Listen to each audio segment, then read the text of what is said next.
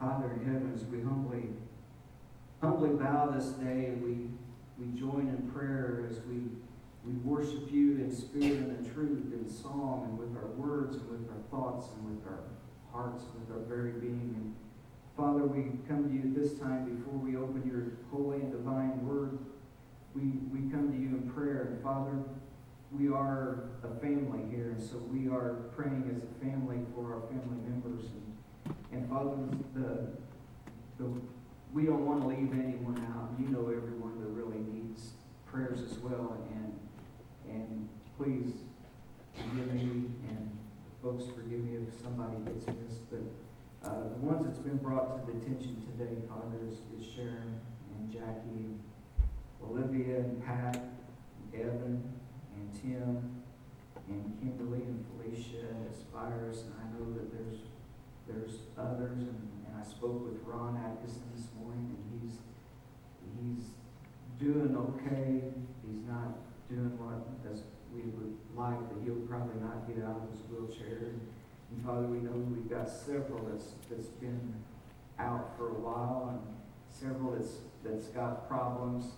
Um, it, it was good to see a couple of them back here today that could be be back with, with Sarah and Barb and and then Father, I just I just pray for their health and their well-being. Everyone in this family is loved and wants to have your blessing upon us. Father, we pray for that. We pray, Father, that as we as we go forward, that you will also control this virus and control all of the things and, and heal those who are sick with it. And, uh, Father, we ask all of these things in Jesus' name, and we ask your blessing upon this service as we open up your word.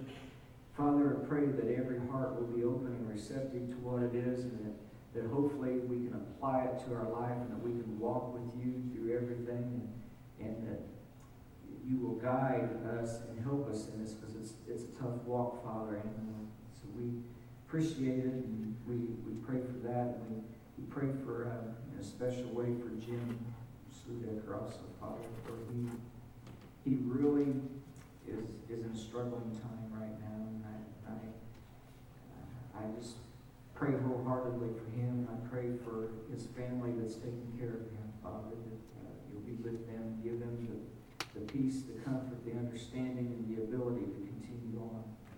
We ask all of these things, Father, to you, our God, our Father, in Jesus' name. Amen. Oh. Sometimes, you know, as you're as you're reading and you're studying and you're you're doing things, the scripture really just comes and stands right out and just grabs you. And uh, I've been reading through the book of Luke, and you know, Luke has a, a lot to say about what our Lord said and did during his life. And sometimes you come across some things and you just say, Lord, thank you for giving me the grace, for giving me life, for giving me the ability to hang on here so that I can come to full understanding of, of some of your word and what you would have me to do in, in serving you. And that's that's happened this last week. And so uh, as, I, as I do my chores, I listen all the time because I'm going to tell you something. I, can't stand to listen to the things that's on TV or radio or any of these things anymore. It's just, um, I am selective on what I hear and put into my mind anymore. Um, it, you know, it's about like what, what goes into your body. They you say you are what you eat, you know, which is a lot of truth to that, but also you are what you listen to spiritually and mentally. What you put in, garbage in, garbage out, good stuff in, good stuff out. So I refuse to let them dictate what I'm going to hear and to put that kind of stuff in. The, the Lord's word said that uh, in Philippians 4, finally, brethren, whatever things are pure, true, noble, just, lovely, good report, and if there's anything that's virtue or praiseworthy, think on these things. And that's what you try to do. You try to think on these things. I can think of nothing more noble and pure and trustworthy and full of virtue than the words uh, that are in the Bible, and especially the Lord's words. And so I try to, to maintain that most of the time. And our main text today is going to be Luke 14, but if you want to turn to Luke 17, we will hit that first before we hit Luke 14. But I hope that, and I know because I've been around y'all long enough, that you all have a deep and sincere love for the Word of God.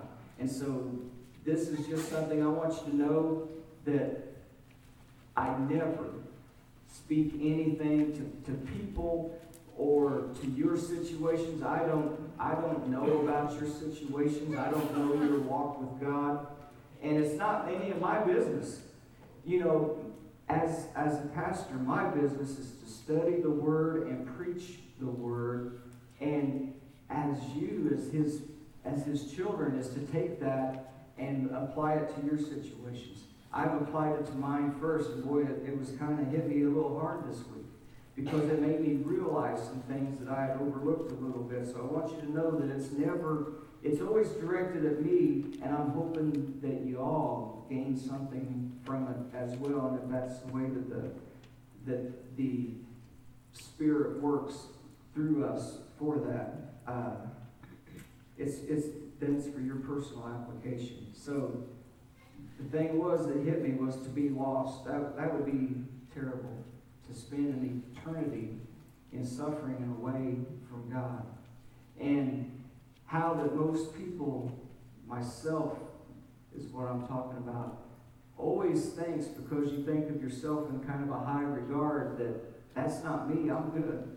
I never, I don't have to worry about that. I want to make sure that no one else does. But then sometimes you get grounded. It's like, oh, you fool. you, you, you've overlooked, you you got a high, too high of a, of a picture of yourself in all of this. You know, now I come across this scripture from the Apostle Paul. We're talking the Apostle Paul that wrote most of this stuff. And then he said this I run this race, this thing called life. I run this race in such a way so that I might obtain the prize. So therefore, I discipline my body, buffet it, bring it into subjection daily, lest when I have preached to others that I myself might become disqualified. Can you imagine someone like Paul saying that? I have to do it every day so that I don't become disqualified. Wow. So let me explain what happened to me in Luke, okay? Let's let's start out. We're gonna we're gonna lay a couple of foundational scriptures first. It's going to like permeate everything. And the first off, I guess what you could call the motto for today is, is found there in Matthew 6:33 when Jesus said, Seek ye first the kingdom of God and his righteousness, and all of these things will be added unto you. Seek ye second, third, fifth, the kingdom of God? No.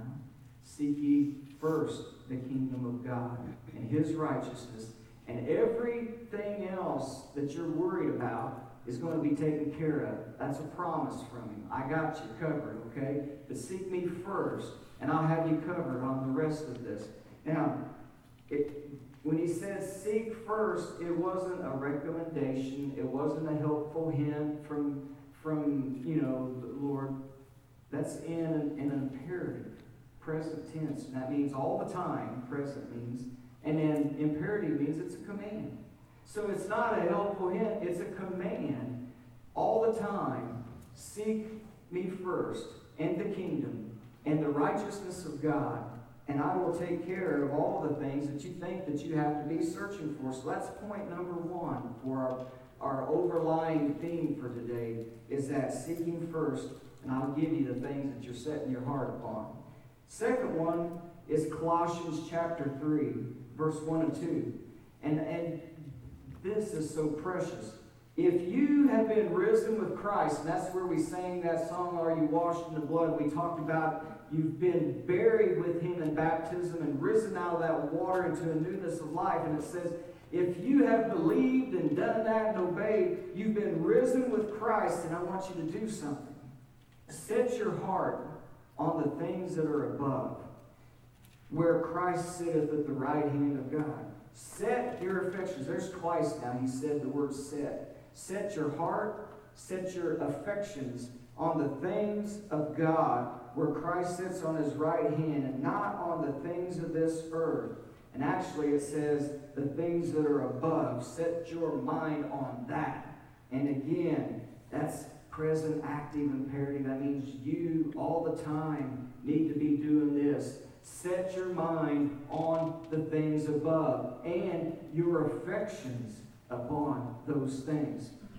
That word for set is something like concrete. It, it's like, you know, Jesus said, build your house upon a rock and not upon sinking sand, right? So when, when we build this spiritual foundation, we're supposed to be like a like an iron post with a hole dug, and you fill concrete all around it, and that concrete begins as wet. But what does it do after that? Yeah, it gets hard and it sets up. That's the word that's being used here.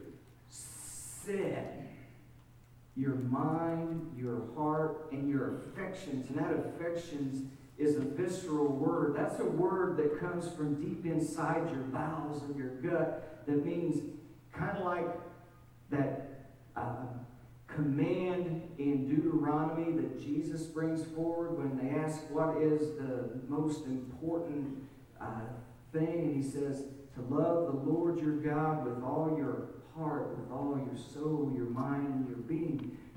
That is a visceral, guttural affection from the very being that controls you. Set your heart, your mind, your thinking, and your love, who you are, upon Christ, upon the things that are above, because we have been bought with a price and we're not of this world anymore we're of another world. So set your affections there. And then everything else that can wait. Set your affections, seek me first, and everything else can wait. Now, let me take you to God's Word and we'll, we'll show you what He's talking about with these foundational scriptures here. Luke 17, if you're there with me now. As it was in the days of Noah, so shall it be in the coming of the days of the Son of Man. For in that time they did eat, and they did they did marry, and they had wives, and they were given in marriage, until the day that Noah entered into the ark, and the flood came and destroyed them all. Likewise, also as it was in the days of Lot, they were eating, they were drinking, they bought, they sowed, they planted, and they built. But the same day that Lot went out of Sodom, it rained fire and brimstone from heaven and destroyed them all. Even thus shall it be in the day when the Son of Man is revealed. Now, I want you to look at what the Lord was saying there. We know the things that was going on in Sodom and Gomorrah that, that was going on that caused the destruction. We know the things that was going on in the days of Noah that caused that destruction. There was all kinds of wickedness. In Genesis, it said that every imagination and thought of the hearts of men was nothing but evil and violence filled the world. But I want you to see what the Lord is saying here. I don't see that he mentions any of that, does he? I don't see that he mentions any sin. I don't see that he mentions any of those things. What does he say was going on in that day? They were eating, they were drinking, and that's not like drunkenness, that's just normal eating and drinking, is what he was termed here. They were giving in marriage and being married. They planted, they built, they did things. In other words, it just sounds like life, don't it? It sounds like the things of life in general. And all of these things are good things done in the appropriate way. They are all a part of life. God instituted marriage. God told us to go eat of these things and to drink. These are things that must be done. He told them to build. They built tabernacles and temples. But the thing is, is what he's trying to get across to folks is that those things don't come first place. You seek me first and my kingdom and my righteousness, and all of added to you. You can do all of those things. But don't let them become the things that you set your heart and your affections upon. Your mind is to, to be filled with me and your affections with me as you enjoy those things. But don't forsake me and leave me behind and put me in second or third place. You know, this is all routine stuff and honorable and God uh, ordained. Don't let them consume you so that you lose track of whose you are and what you are and what you're supposed to be doing in life. Uh, sometimes we get absorbed with life, don't we? Sometimes life becomes life and things happen and we get busy, and all of a sudden, it's been days since we've been reading the Word, praying, fellowshipping with the Lord, and thinking about. Uh, it's kind of like the old, you remember the Frosty the Snowman? That, that old Frosty comes on every Christmas time? You remember the magician guy who had the hat that went on Frosty, and at the end, he was, the, uh, they were kind of rebuking him a little bit at the very end of the show. Do you remember what he said? I'm going to be busy, busy, busy. You remember that? That's what we get in. We get busy, busy, busy with life. And we begin to think about the things that are routine. But look at what Jeremiah is talking to the people in Jeremiah chapter 2. He says, O generation, see ye the word of the Lord. I've been in the wilderness and unto Israel. Have I been like that? Have I not been around you? A land of darkness? My people, they will come no more to me. Why, why aren't you coming to me?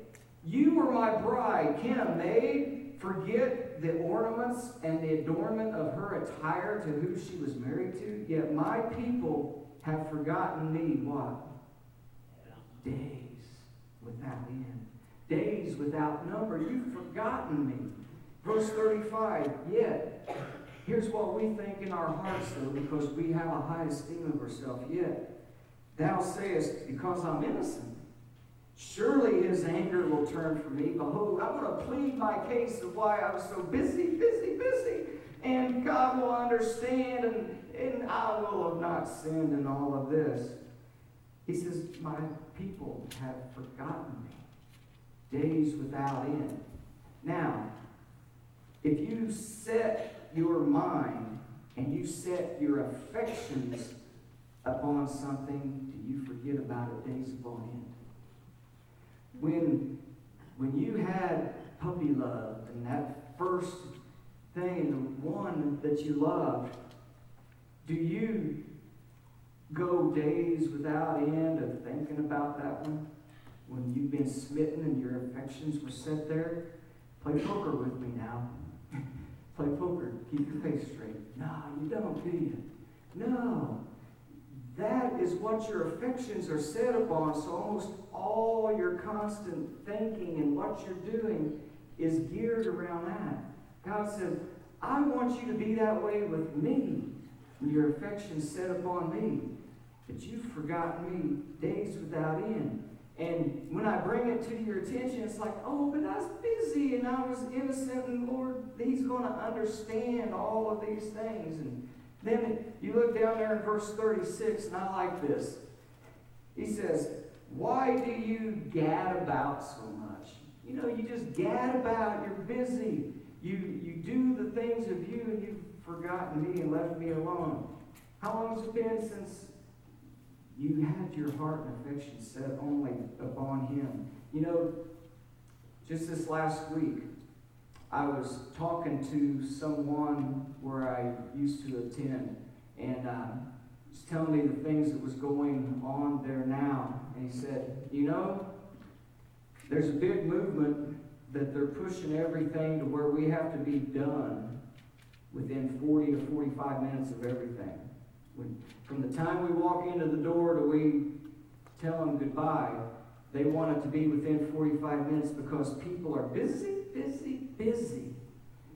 And he said, What's that extra 15, 20 minutes going to do for you in the big scheme of things? And I said, You know what? We start here at 10 o'clock. Usually, when I look up there at what time I've quit. It's between 10 and 20 after, and then we still have the communion. So we're, we're about an hour and a half. And I said, most Sundays, there's people here talking for another hour or hour and a half. That's a compliment because you guys love the Lord. And, and you're not saying, man, you, this has got to be cut down to where you only talk 15, 20 minutes and we're out of here in 40, 45. Because we're here once a week to fellowship with the Lord, to get to know Him and His Word and His people, right? That's a compliment to y'all. He couldn't believe it that you, you all like being here an hour and a half and then still stay afterwards to talk a lot. So that's what we're talking about. Where's your heart and your affections set upon? Why do you gad about so much?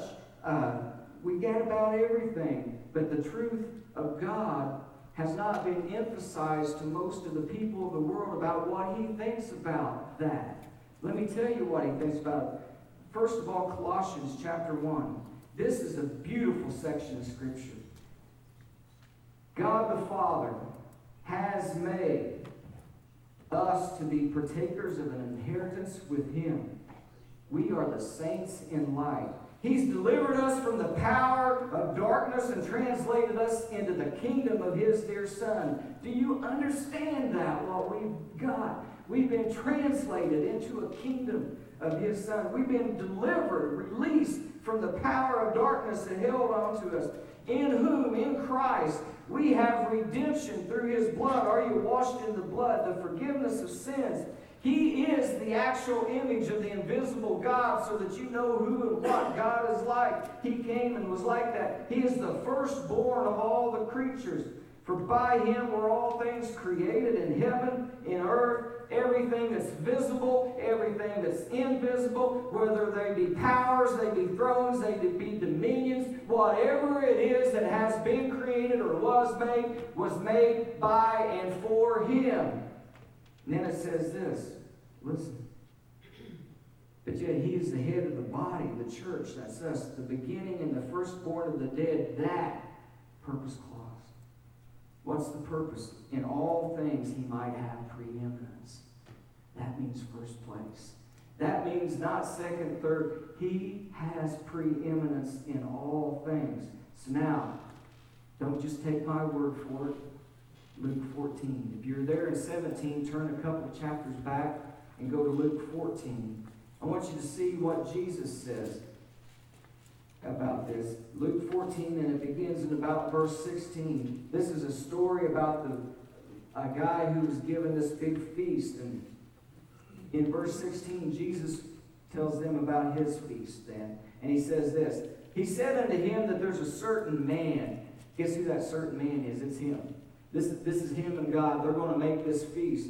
And he said, This certain man is going to make a great supper, and he bade many to come.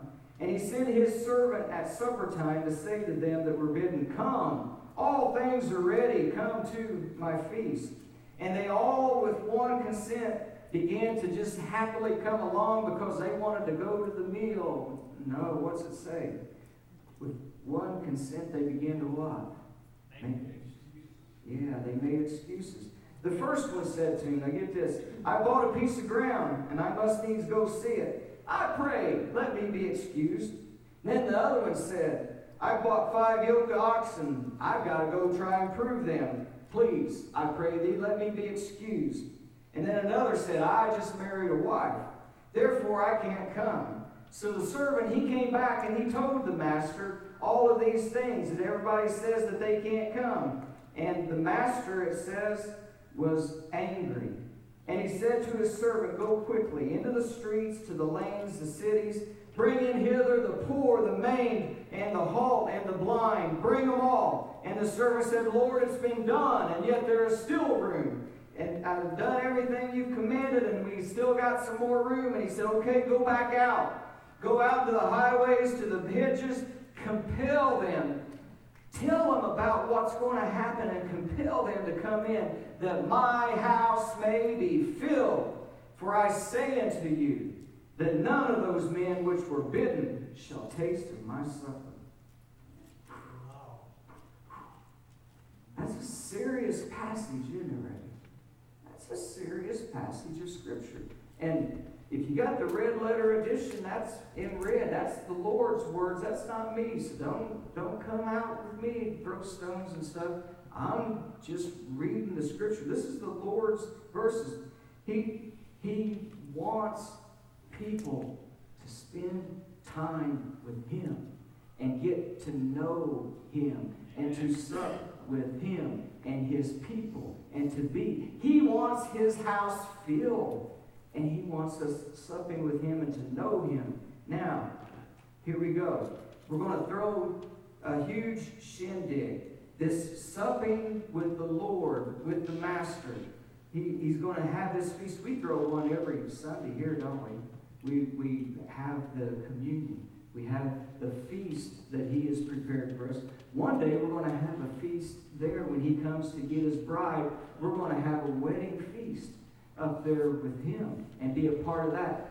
That's the calling here of this feast, is both of these to have fellowship with Him and to be a part of Him. And He says, I'm throwing it. Now, I want to ask you ladies all something. You, you, you are planning the biggest shindig out there. And you've told everybody about it. And you, in, in their day, I'm going to get into, I may preach this whole chapter next week because there's so much going on. We're only taking a snippet. But in their day, you had to go kill the animals, do all the stuff, go find the vegetables, go do, I mean, it didn't happen overnight, okay? Yeah, I'm going to tell you. It took two invitations. The first invitation that went out was, I'm going to have a feast, and you're invited. You're invited to it, and we're going to have a feast. The second invitation was when the feast was ready because they had to do all that prep. Who knows how long that was going to take, but you've been warned, so you are anxiously awaiting the feast, and you're going to put everything else aside when they call you up because that's in the back of your mind. Your affections and heart is set upon having that feast with the Lord. And so when He's ready for it, you're going to be there. And so they've been told, but now the second word, He said, Go tell them it's ready. Come to the feast.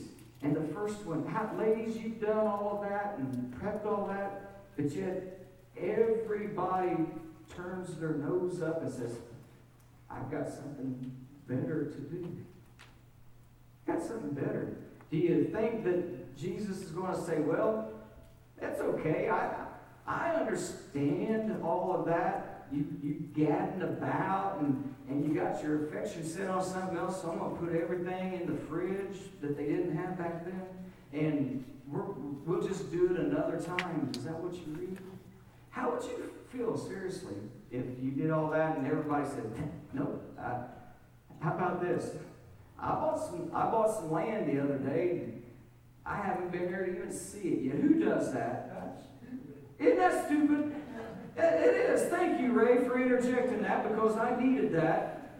It's stupid if you bought a bunch of land and you have never laid eyes on it, and now when the Lord is calling the feast that He's already warned you that He's going to have, and you say, Can I be excused? Because I've got this piece of ground and I haven't even ever seen it, and I guess I better go check it. Stupid, isn't it? But we do it, don't we? We make excuses, like what it said there. Something else takes the place of what should have been important. Now, if you bought the land the other day and you hadn't ever seen hide or hair of it, can it wait? Can it wait more than 45 minutes or an hour and a half to go check on it? Yeah, it can, can it?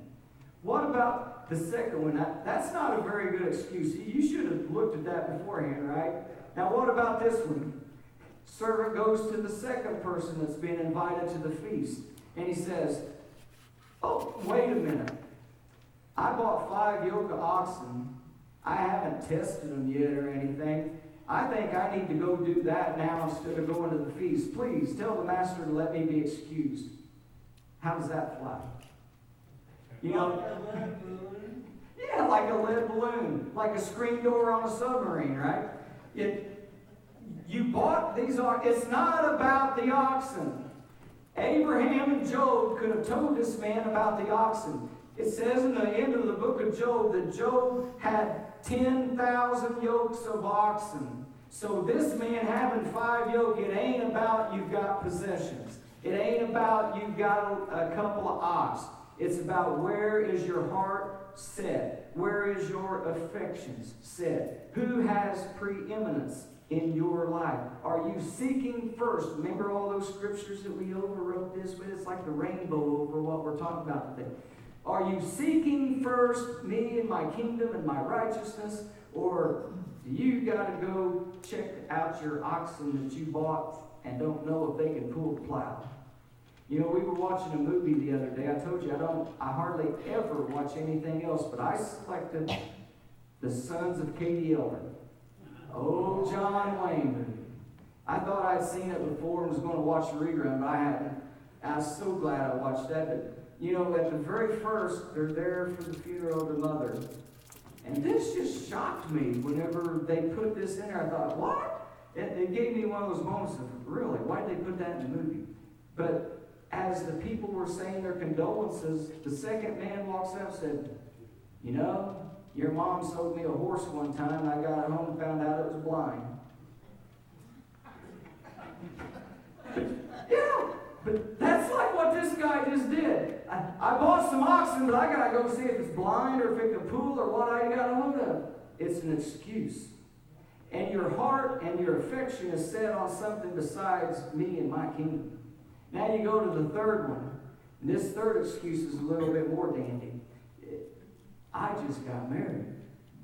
And I've got, I've got, I got to be with the little Missy tonight. I, I can't come. Please let me be excused. Marriage is honorable, and the dead undefiled, the Lord said. So it's not about being married. It's not about owning an oxen or owning a piece of ground. It's about where your heart and your affections are.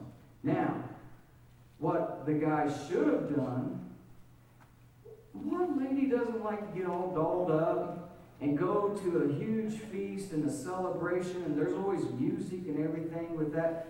Who doesn't like to do that? So, to set the priorities straight with your marriage, you should have said, honey, I love you. My heart and my affections are set upon you, but you know what? They're also upon my God. And he says, I've got to have you second and him first. I want to spend not only this life, but eternity with you. So we've got to start out on the right foot, and we're, we're going we're to get this thing off right, and we're going to go to this feast. That's what should have happened. Setting your priorities, setting your heart and your affections in the right way, but he didn't do it. Now, how do you think that made the master feel whenever the servant came back and said, One's got some land that he's got to go see, see if he bought a. I remember, I, I don't remember what cartoon it was, but I remember as a young boy watching one of them old cartoons where it says they bought a pig and a poke. And the whole cartoon was about explaining what a pig and a poke was. This guy bought a pig and a poke with buying some land that he didn't know or the ox that he didn't know. And the other one had a little bit more legitimate, but it still was off on the wrong foot. He should have said, shop, woman, come on, we're going. But no, he didn't. So the Lord didn't say, that's all right, those are all valid things, normal routines of life, I understand. No. He said, I'm not going to take second place. I'm not going to take second place in your life. You can still do all of those, but honor me. You're not going to be gadding about, as Jeremiah said, with life, and then come to me and say, Oh, but he will say everything's okay. He'll understand. No, look at verse 21 up there again. So that servant, when the Lord asked him to go to those that were bidden, he came back and reported, and he said, Lord, one person said this and that, and the other. And the, the Lord, it says, I'm not going to hold them blameless. I'm just going to toss this stuff in the fridge. In verse 21, it says, The master was what? Angry.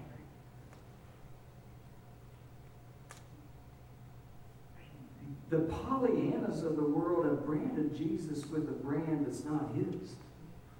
It says the master was angry at that. And he says, I'm going to tell you something. Go to the streets and you bring in those who, and I'll explain to you that when we cover this, whether it's next week or sometime in the future, what he's talking about with going to the streets and compel all of these other, make them come because there's a reason why they wouldn't have wanted to have come either. But it's totally different from these guys. It, it, it's totally different. But then look at 24 carefully. For I. So Jesus, when he's turned this table, this, this parable started out being a man held a feast. But now Jesus brings it back around that it's really about me talking to you. I say to you that none of those men which were bidden shall what? That's harsh, ain't it, Ray? Just what you told me a while ago. Man, that's tough. He was angry. He said, Get some other people who compel them to come, fill my house. But those who were bidden and should have been here and didn't want to be here, none shall taste my supper. Red letters again, don't get mad at me. And then he's going to go on to say, if anyone, anything, father, mother, son, daughter, wife, husband, family, friends, other things, if you place that above me, they cannot be my disciple. If you don't carry your cross daily, spend time with me, and get to know me and who I am, then you can't be my disciple. So what that goes back to the first slide that says good things can keep good people from making the ultimate goal that they want to do. It don't have to be bad things. It can be good things that just distract us and take our focus off who should be preeminent and who should be first and what we should be having our heart and our affections set upon. Uh, you, the whole thing is we didn't know him. People will be lost because they don't know Jesus and what he expects from his people. What was it in the parable of the virgins? You remember that? There was ten virgins. There were five who were five foolish, right? And when you read about it, it's all about like oil and, and their lamps, and, and they fell asleep, and then they woke up, and five had their oil run out, and the five didn't. They went to go buy, and the Lord came and took the five who, who were prepared and took them in. The other five went to go buy, and they came back, and the door was already shut to the wedding feast. And they knocked on the door, and they say, Lord, let us in. And the Lord said, What? Do you remember what he said to them? I never knew you. He didn't say you sinned, just like we started out with in the days of Noah, marrying, giving marriage pain. He didn't say you sinned, you were late, look, look how sluggish you were. No, it wasn't that they fell asleep because the other five fell asleep, but they had enough to carry him through, so it was okay. What was it? You didn't know me. You didn't know me. I don't know you. Depart from me. I never knew you. He wants us to fellowship with Him. He wants to be first place. He wants us to know Him. Another place in the Sermon on the Mount in Matthew 6 and 7, he said, the, the way is wide that leads to destruction, but those on the narrow path can go through the gate to those that was on the wide path of destruction, and they said, to, when he said, Depart from me, you know what they said? Lord, did we not always prophesy? Did we not preach your word? Did we not cast out demons? Did we not do good and wonderful things? You know what? There's good things, but they're on the outside. And you know what he said to them? I never knew they did good things all the time in the name of the Lord.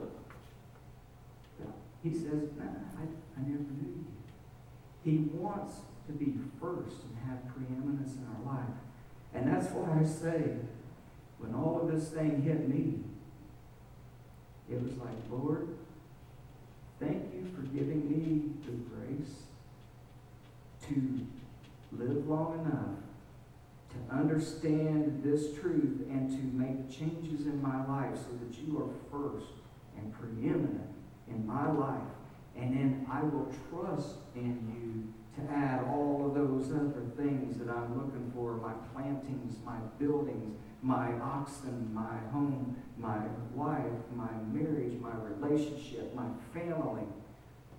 Seek me first, and I'll add all this to you. But you seek all of that first, and I'm on the back burner. I don't know who you are. You don't really know me because I told you I wanted preeminence.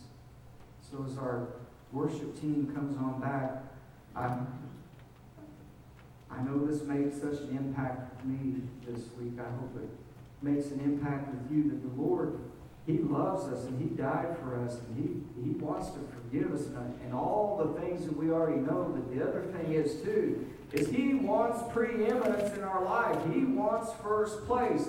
He wants your heart, your mind, your affection set upon Him. So I just pray. I, I don't want me, my family, my brothers and sisters in Christ, those that I want to come in contact with. I don't want anyone to ever hear those words. I didn't know you. Stay on the outside.